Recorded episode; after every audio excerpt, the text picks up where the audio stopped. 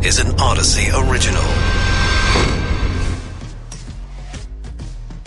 This is KNX in depth.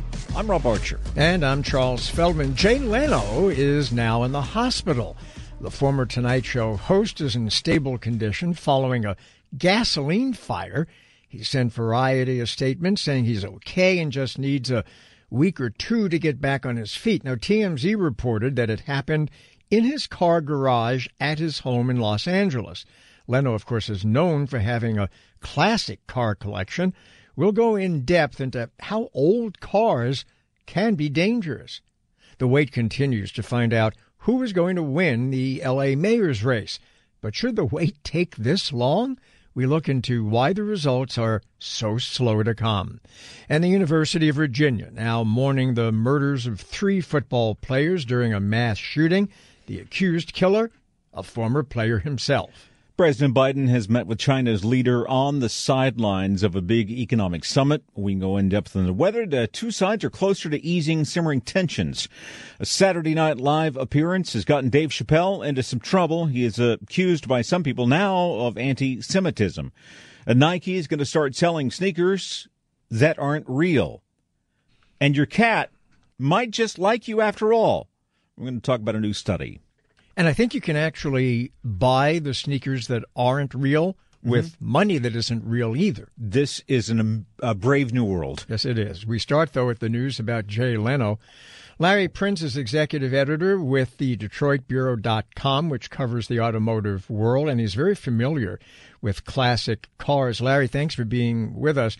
So we don't, of course, know at the moment which car in particular Jay Leno was working on when it apparently went uh, on on fire. But he does have, as I'm sure you know, a, a large collection of, of very classic automobiles. Is there a particular risk in in working on those?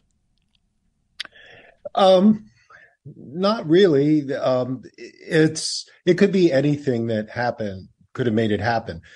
Um, you're talking about a machine that has both gasoline and electric systems in it. So could have something could have something electrical have sparked it? Possibly. Could have could a fuel leak um, say leaked on a warm engine part and started it? Possibly. Gasoline is actually fairly dangerous. I know we don't think much about it. Um, accidents especially involving vehicle fires are relatively rare given the vehicle population at large but it is still highly flammable. Um, and that's something to keep in mind whenever you work on a car. I had a nightmare once, uh, and it has stayed with me for many, many years. That uh, I had come home from work, parked my car in the garage, closed the garage door, got out of the car, and the next thing I know, the garage was in flames. And uh, I woke up in a sweat and that's kind of stayed with me. So I'm paranoid about cars and garages.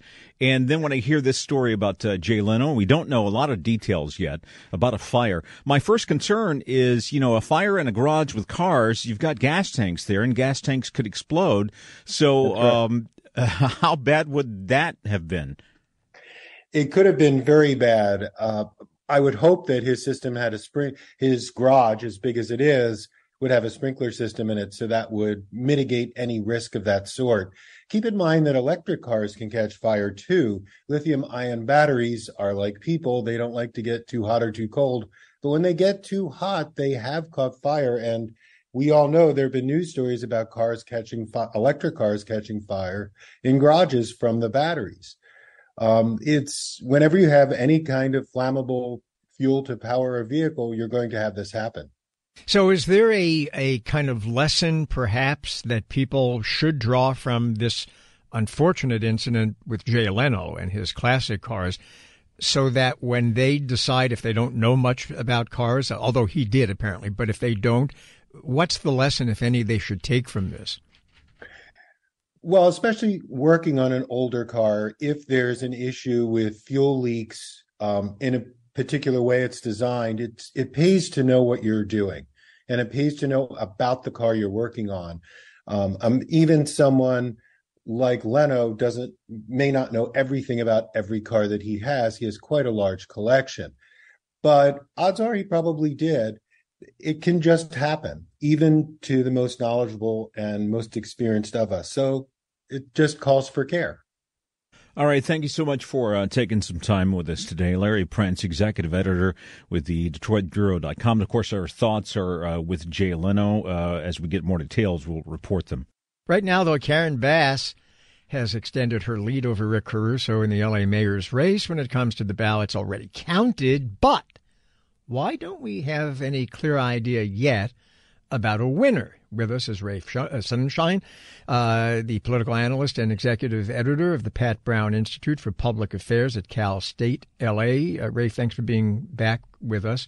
My so, pleasure. So I, I know that the line we always get, and it, it does sound uh, certainly uh, plausible uh, from the folks who are counting it, is we want to be careful and we have to sort of dot our I's and cross our T's and, and all that stuff. Um, that being said, it does seem as if an election held in the 21st century on a Tuesday, by the following Monday, we should have a pretty good notion of who did or didn't win, or if it's going to end up being statistically so close that we would need a recount. Shouldn't we? I don't think so. I mean, really? we're in a state okay. where every voter, every registered voter gets a vote by mail ballot. The overwhelming majority of voters use the vote by mail ballot. And unlike voting at the polls, they have to take each ballot, check the signature, take it out of the envelope, handle it carefully, put it into another pile. Whereas if in the old days when we used to vote at the polls, we could know very quickly. This really this has created a different kind of drama. I, you know, it's taken me three election cycles now to actually start to get used to this and enjoy it a little bit so that you don't know everything the first night and you actually sort of watch the votes come in. It's like watching the water on the beach come in and then it adds up and you have to be patient. I'm not a patient guy, but I'm developing a sense that I learn more about the electorate by watching it take a little longer.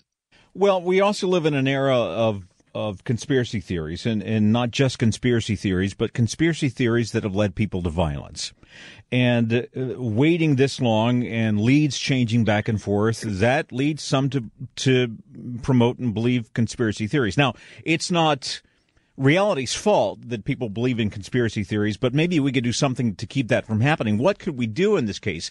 I had a, a friend of mine uh, kind of come up with the idea of what if we don't release any figures until say 70% of the, the counting is in? But that might make things go even longer right? We wouldn't even begin to know even on election night or for a few days well who's in the lead? We don't know well, with all due respect, I think that would create a lot of conspiracy theories because the stakes of that 70% would have like a week and a half to build up. We're only at about 67% in LA County even right now. You know, what the county registrar does is you can actually watch the counting go on. They have all kinds of transparency. People are volunteering to work in the polls. And let's face it, the conspiracy stuff has not been as widespread this time as it was last time. And last time it was partly after the election where people were going back and saying the election had been stolen. This was a pretty sedate election by the standards of a conspiracy laden period. People are conceding when they lose. They're cheering when they win. It, it actually looks, dare I say, a little like a normal election.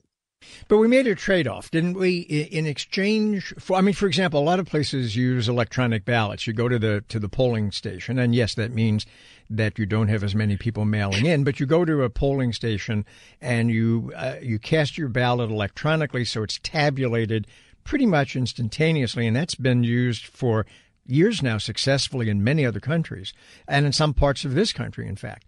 Uh, so would that not be a better solution than the one that we came up with, which is we sort of opened the floodgates. Anyone can send it in by mail. And as you just said earlier, you end up having ones that kind of, you know, they come in days after election day, although they may be postmarked by the right time. You have to double and triple check the signatures and, and all that other stuff. Wouldn't it be better to use a system that other countries find quite acceptable? Not a bit, because what we're doing in California is we're making it more possible for registered voters, not anyone, but registered verified voters to vote. And as a political scientist, I have to say the more the merrier. If they're registered to vote, we should do anything we can to make it possible for people to vote. And if the price of that is that I have to have my patience tested for a week and a half, which trust me, it really does. It really is work for me. Uh, I just have to get used to it. And that is a price I think worth paying. I think we want young people to vote. I think we want people in communities that haven't participated as much to vote. And vote by mail is a very safe, very clean. It doesn't lead to any of the things conspiracy theorists talk about.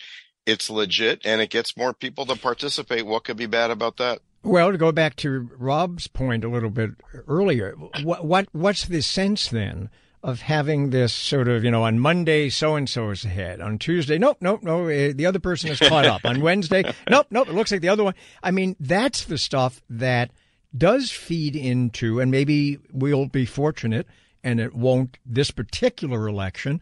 But you know as well as I do, that is the stuff that makes people who are so inclined to believe in conspiracies say, ah, you see, my candidate was winning on Monday. What happened that all of a sudden on Tuesday they're losing? I don't think you can design a system that causes people to think that our very respectable voting system in the United States is unfair or is not working as described, no matter what you do. Even if you go back to people going to the polls, people will still say there's something wrong with it. So if you have to face the fact that that's going to happen, why not use a system where more people can legitimately participate? I'm not inclined to give in to people saying that their conspiracy theory is right and we have to redesign our whole voting system so that the next time they won't say it's it's fair when they probably will say the same thing next time. Uh, very quickly, um, so we've got early voting, right? We've got uh, vote by mail ballots. We get early voting. Uh, would it help if we had earlier counting and maybe uh, begin counting a big batch of votes as as they begin to come in, and then hold that total back until uh, after election day?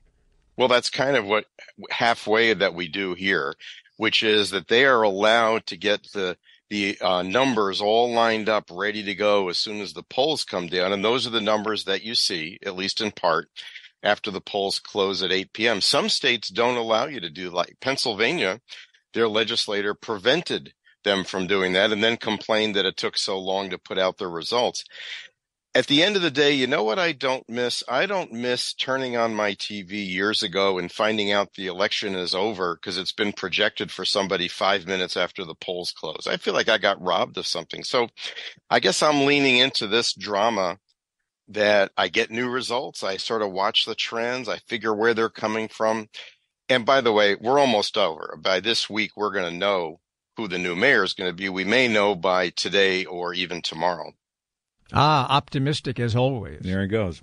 Thank you so much, uh, Rafe Sonenshein, political analyst, executive director of the Pat Brown Institute for Public Affairs at Cal State LA. This is KNX In Depth with Rob Archer. I'm Charles Feldman. President Biden had a big face to face meeting today with China's leader, Xi Jinping. It came on the sidelines of the G20 summit in Bali, Indonesia. The White House says the president objected to what he says is China's coercive and increasingly aggressive actions toward Taiwan. So, can the U.S. and China avoid another Cold War of sorts?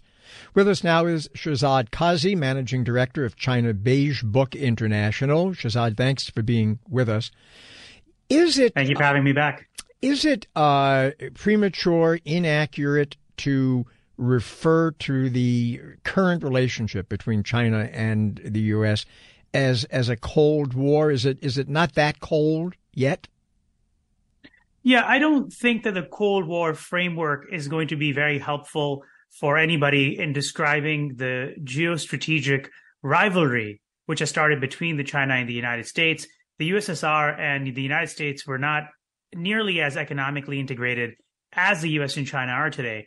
And as a matter of fact, at the heart of the, a lot of the problems that the US and China face today is the fact uh, that they have this economic relationship, which is increasingly uh, turning into a national security threat for the United States. And according to at least some in the United States, is the result, is the direct result of, of which has been widespread job loss uh, and destruction of the middle class and, and so forth, especially as you heard uh, from the prior president Trump, and, and you still hear from many folks dealing with working class uh, uh, uh, communities and then so forth. You know, it's kind of an odd situation because, you know, it's not like the U.S. and China are, are colleagues, are cooperating, although we do have to cooperate. And there is the sense that their economy depends partly on ours. Our economy depends partly on theirs, but we are in competition and the kind of competition where we're not both trying to get to the finish line at the same time. One of us wants to win. Who's better set to win right now, say in the next uh, 10 years or so? There's no question about the fact that the United States continues to dominate. Uh, and, and, you know, look, the global financial system is, is under U.S. control and how it can be utilized uh, was very clearly seen when it came to the Russian invasion of Ukraine and how swiftly we were able to uh, get Russia off the SWIFT system uh, and and put other banking sanctions in place. Uh, there is no question about the fact that the United States remains ahead technologically today. As a matter of fact, the whole issue right now that China is facing is that their own technological supremacy, if they were to ever achieve it in the interim period, depends very heavily on U.S. technological inputs, which is why they are very much opposed to the Biden administration's technology restrictions uh, that, that we've seen in recent months, recent weeks. I, I, I wanted for a second or two take this, perhaps, if we can, from China's uh, point of view. Uh, they think uh, that the United States and, and our Western allies, and correct me if I'm wrong, but this is my understanding, that, that we're all sort of in a conspiracy to hold them back, to keep them from taking what they view as their proper place in the world as a superpower and as an economic power equivalent to and perhaps even at some point exceeding that of the U.S. Do they have a, a valid point there if my interpretation is correct? the Chinese framing of the uh, uh the, the issue here, uh, which which is exactly what you've said, uh, is is somewhat disingenuous uh, in my opinion, because uh, what that does is, and what the Chinese side has done, is an unwillingness to recognize that over the last you know thirty odd years. That they have indeed in, indulged in very serious amounts of intellectual property theft, uh, they've done, of course, other things like forced technology transfer that everybody is aware of, uh, but that more importantly, that they are increasingly utilizing the technologies to which they have access for military purposes uh, or or in, in dual use capacities and capabilities. Uh, and I think if if they were to recognize this, uh, the U.S. response would naturally seem uh, a lot more uh, a lot more sensible from the United States national security standpoint, even if China were to be unhappy with it. All right, thank you so much. That is uh, Shehzad uh, Qazi, Managing Director of China Beige Book International. Comedian Dave Chappelle is now facing accusations of anti Semitism. Now, this comes after his opening monologue over the weekend on Saturday Night Live. He uh, read a statement denouncing anti Semitism and then joked, saying, and that, Kanye, is how you buy yourself time. He then went on to talk about the perception of Jewish people running Hollywood, saying, it's not a crazy t- uh, it's not a crazy thing to think, but it's a crazy thing to say out loud. Nate Miller is a communications strategist, crisis PR expert, and founder and CEO of the PR firm Miller I&K. Thank you so much for joining us. So, did uh, Dave Chappelle in this in this atmosphere where people are very sensitive to this right now uh, because of uh, Kanye West in in large part? Did he skate up to the line or did he cross over the line? You know, I think it, it, it, depends who you're asking. And I think there's the valid question is, was he making a valid critique of cancel culture or, or was he making a problematic or hateful statement about Jews? And I think there's two questions you want to ask to understand that. The first is, what was his intent with the monologue? And the second is, what will the result be of the monologue that he gave? And I can just speak as a Jewish person. Um, and, you know, I'm a communication strategist as well, but you, you get a feeling it, and it's hard to prove intent, of course, but you get a feeling that there's a sense of hostility and anger towards the Jewish community, um, including for perceived sins that we haven't actually committed.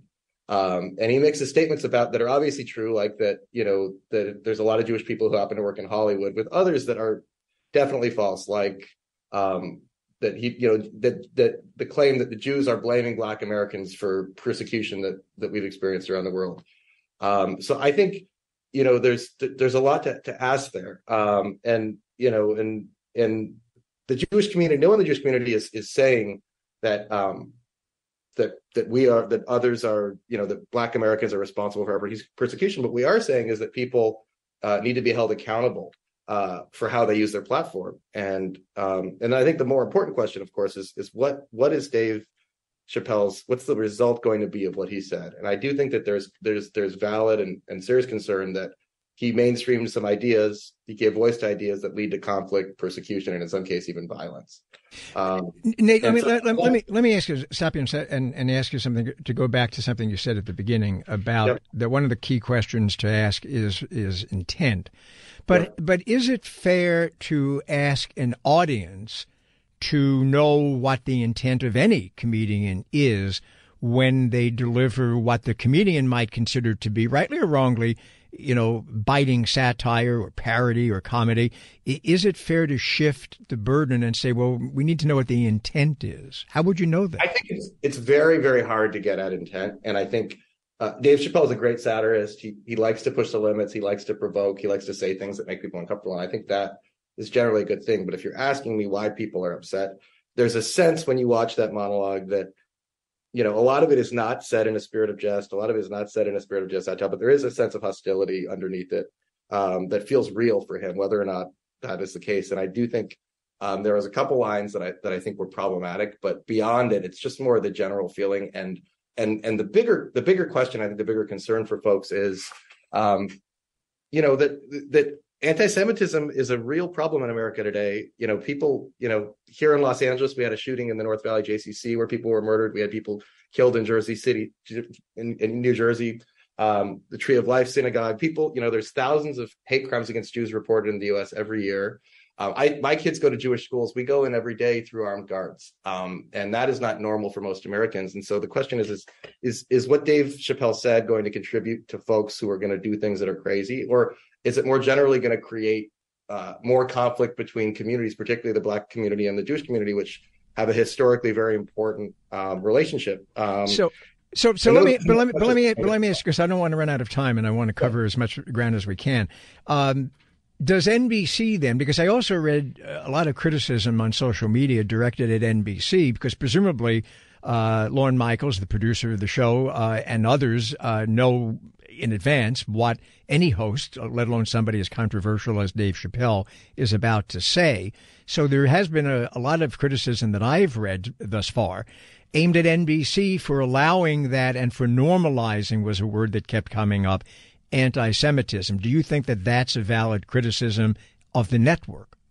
I think it's an important question for folks to consider. Um, and my hope is that it can be a learning moment you know, I, I, think Dave Dave Chappelle makes an important point about cancel culture and that people are afraid to, you know, I, I, think it's bad for the culture when people are afraid to say what they, you know, and, and there's there's a chilling of speech, but I do think there's a there's a sense of there should be a sense of responsibility um, around uh, certain issues like this, and also I think a lot of what Dave Chappelle said was just factually wrong.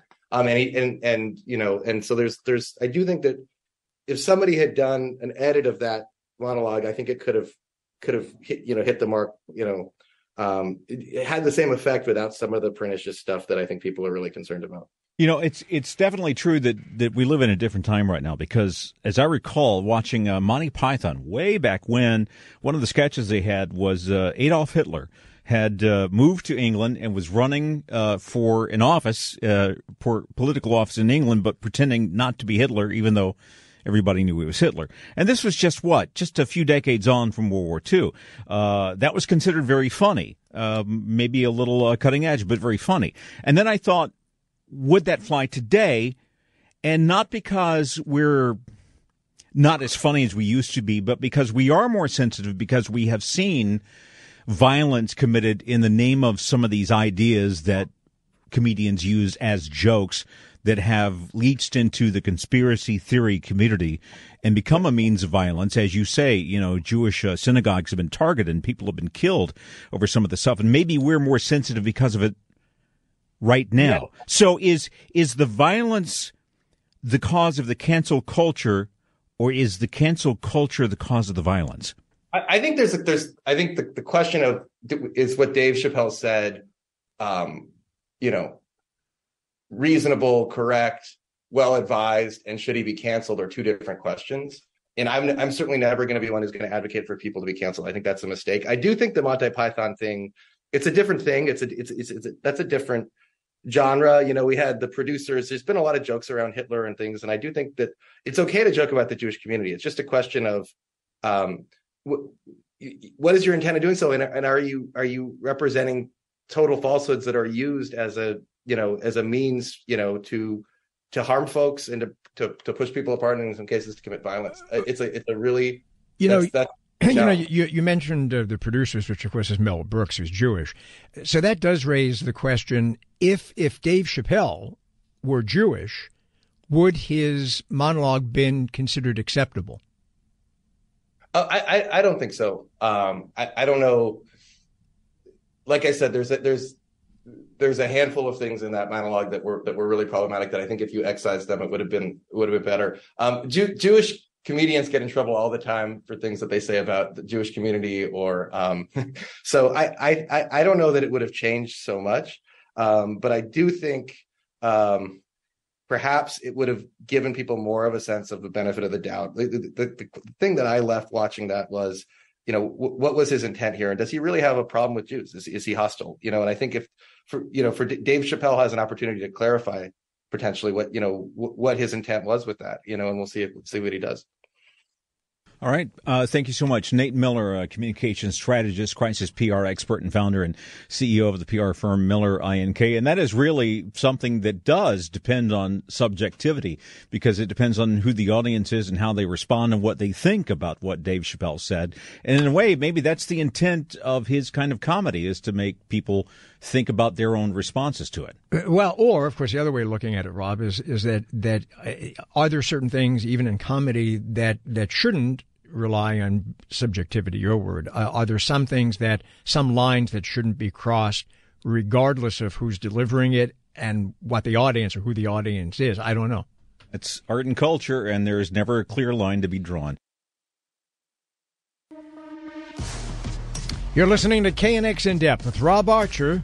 I'm Charles Feldman. Everybody needs shoes. Some people love sneakers. They buy the latest versions, even collect them, and some sneakers can be worth a lot of money. But would you buy virtual sneakers? You know, sneakers that don't really exist. They're just a an image basically on the internet. We're going to find out if there's actually demand for that. Nike has just announced the launch of Dot Swoosh. It's a new metaverse marketplace platform. Even that's hard to say. Metaverse marketplace platform. Three times fast. Yeah. People will be able to collect virtual shoes and apparel products to wear on the platform. With us to explain, I'm glad someone will, how this works is OG Arabian Prince. He's an expert in the metaverse and co-founder of MD DAO, an online healthcare organization. He's also, by the way, a rapper, music producer, and founding member of NWA. OG, thanks for being with us. Uh, thanks for having me. So, can you briefly explain uh, how this works? Because uh, I think I, I got that right in the setup.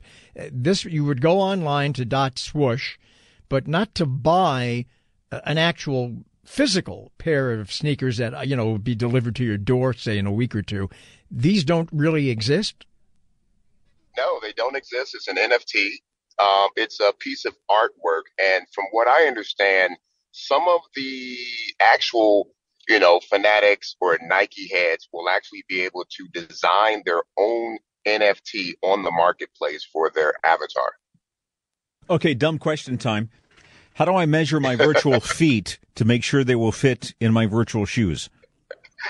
That is actually a good question, but I'm sure they'll allow you to make your feet the same size as your avatar's feet. So you can change versa. that too. You yeah. got it. So now, now, yeah. but but these these virtual uh, sneakers are, I mean, some of them I, I read are going to be fairly cheap, like 50 bucks, but some I presume are not. So is the idea that people would buy these virtual sneakers and, and run up the price as an investment and then trade? Is that the long term goal?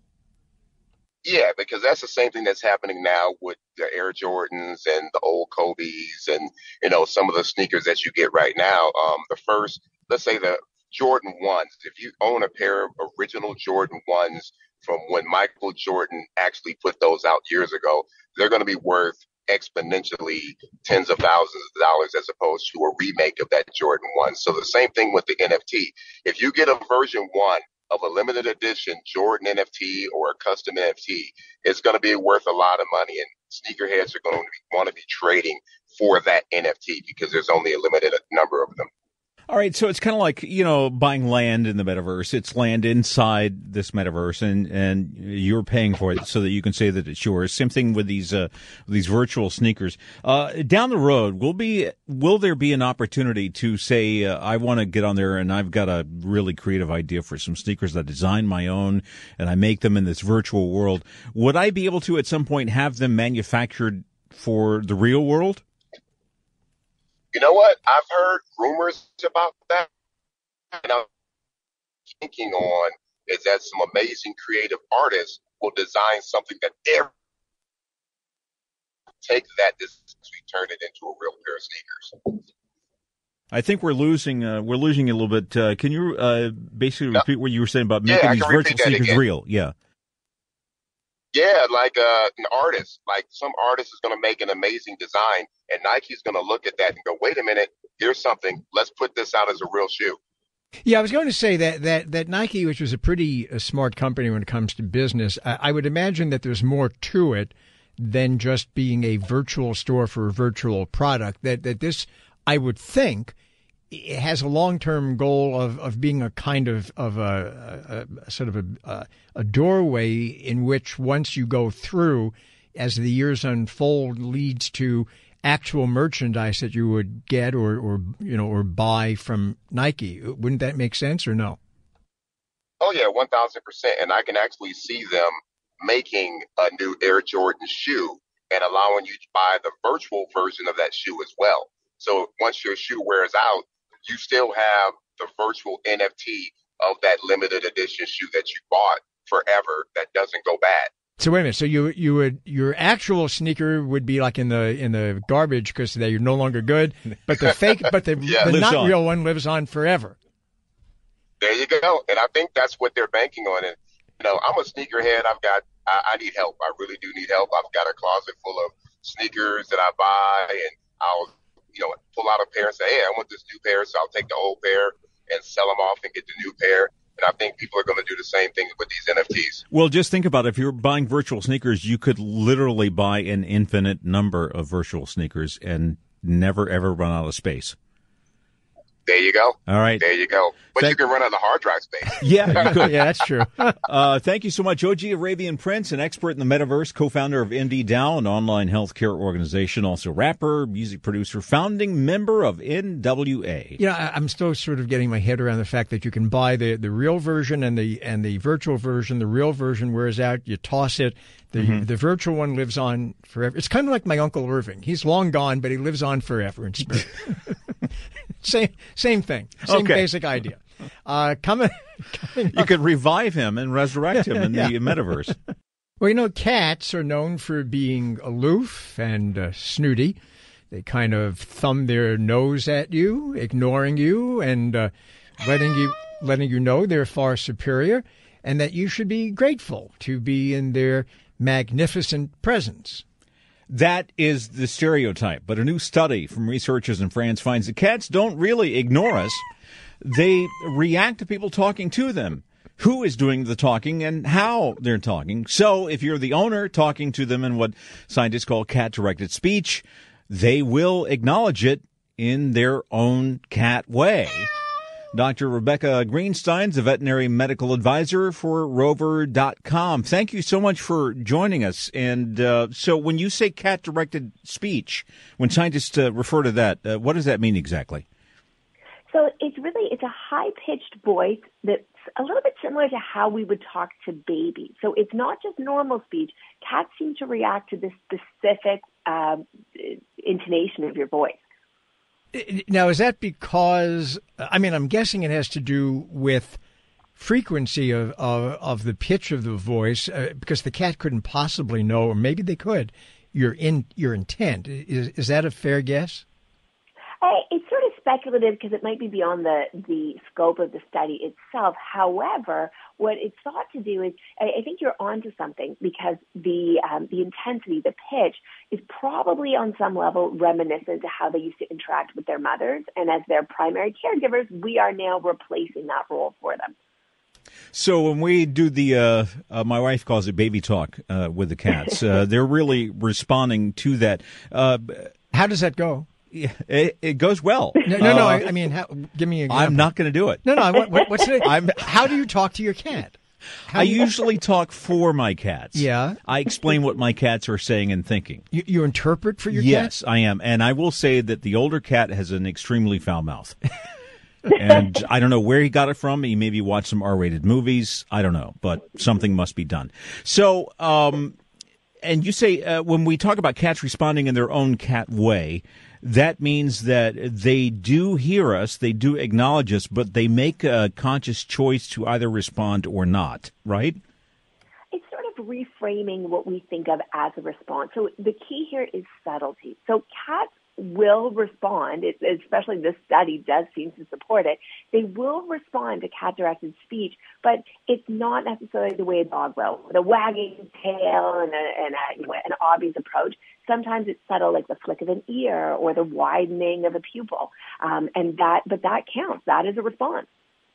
But is it so subtle because the cat really doesn't care that much, and so it's kind of it's like doesn't want to bother actually you know, wagging its tail so it kind of like winks at you? It's it's a great question, and I think it, this study is really one that should have cat owners rejoicing because it's true. We've been dealing with a bunch of ice queens and a bunch of ice kings, all of us cat lovers. So we're going to take the wins where we can get them. Uh, they just respond in a, a in a language that's very different than you know. We can't evaluate them the way we do dogs. Dogs are very expressive genetically they're bred to be more expressive. Cats are responding, but you have to really look for that response. It's okay, it's subtle. Now, I have had both dogs and cats, uh, and so I, I, I feel the difference between them and uh, love them both. But I will say I did have one cat that I had for many, many years, a very long uh, relationship, and I began to pick up on the cat's language, uh, how it expressed things that it wanted. When it when it was about food or when it was about pay attention to me or when it was about I don't feel good, uh, and I I do believe that the cat had picked up on my language in a way too, and seemed to understand when I was saying, you know, it's time to eat. Here's some food, uh, what have you. Although cats generally respond well to that. It sounds like you had very extensive conversations with yes, your cat. I was a very lonely man. Uh, so uh, I have a cat now who who obviously loves me, but really, really loves me when I'm doing something important like a business Zoom call. What is it with cats that that realize, hey, you're doing something and it's not about me? So I'll tell you a secret. I, uh, in doing this interview, I had to, uh, I had to bribe my new puppy with, uh, with a chew toy. So I don't know. He, he seems to want to interact at all the wrong times too. so it's really a question of where, um, you're placing your attention. Cats pick up on that. So if you have, if you're directed towards the screen, if you're poring over important documents, they pick up on the fact that you are paying attention to something, it's not them, and they will literally plop themselves in the middle of your field of attention. That's exactly right. so, I mean, does this seem to be uh, a universal trait, uh, to, no matter what the breed of the cat is, or, or do some cats respond differently than, than other cats? So it is a smaller scale study and it can be hard to extrapolate, but I think what it, it does sort of touch on is it is kind of the study as cat lovers were waiting for that shows they're not just being a lube. It's just, it's, it can be, you know, it's it's not as overt as in dogs. Um, but the other thing that's important is cats do crave um, human attention in a way that we always seem to um, overlook.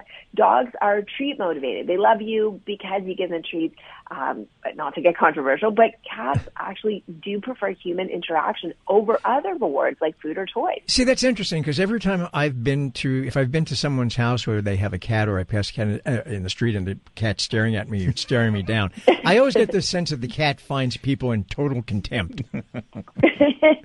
I have met those cats myself. In fact, many of them come to the vet. so we don't always see the best side of them, but it also touches on another point. Cats are notoriously difficult to study in a lab setting because their stress levels, you know, it's hard to really catch them when they're in their element. Um, but this is part of what we're trying to decipher about them. Well, they're high, they're high strung, right? Uh, they are. They just. It's uh, just moving them into a lab environment can raise their blood pressure and um, change so much of the behaviors that we're trying to study. So they are really difficult to research, which is why they seem so mysterious to us, even still. Could part of that very quickly here? Could part of that be a serious question uh, that cats are more individualized? Because of the dogs that I've known, uh, there was not a wide range of of of behavior. Uh, dogs react kind of this way almost all the time, whereas all the different cats I've had, and I've had a few, were all highly individualized from each other. They had, all had different ways of doing things. I could never compare one cat to another. They all did different things. Is that true? Well, I think it's uh, you know larger studies, larger scale studies really need to be done in order to draw sort of sweeping conclusions. But anyone who owns a cat will tell you there are no two cats that are alike. We sort of work for them, not the other way around. Um, and dog people will be up in arms saying, "Well, my dog is unique and different." So it's really you know that study still needs to be done. But I think anything that furthers our understanding of animal behavior and human animal interaction to me is a study worth talking about. All right. Thank you so much. Dr. Rebecca Greenstein, veterinary uh, medical advisor for rover.com. Uh, I, I, still, I still want to know, Rob, I'm kind of curious how you mm-hmm. communicate with your own cat. You know, I you would have to get a few drinks into me before yeah. I. it's more of a tongue in cheek kind of a thing. Yeah. Like, like uh, go ahead, give me like uh, like the cat will tell me where to go. Uh, and and add add the epithet hippie to it for some reason. I don't know why, but uh, that's uh, uh, that's my cat. All right, that was uh, KNX in depth. Uh, we will be back uh, tomorrow at 1 p.m. for after, more in depth. After a little cat nap. After a little cat nap.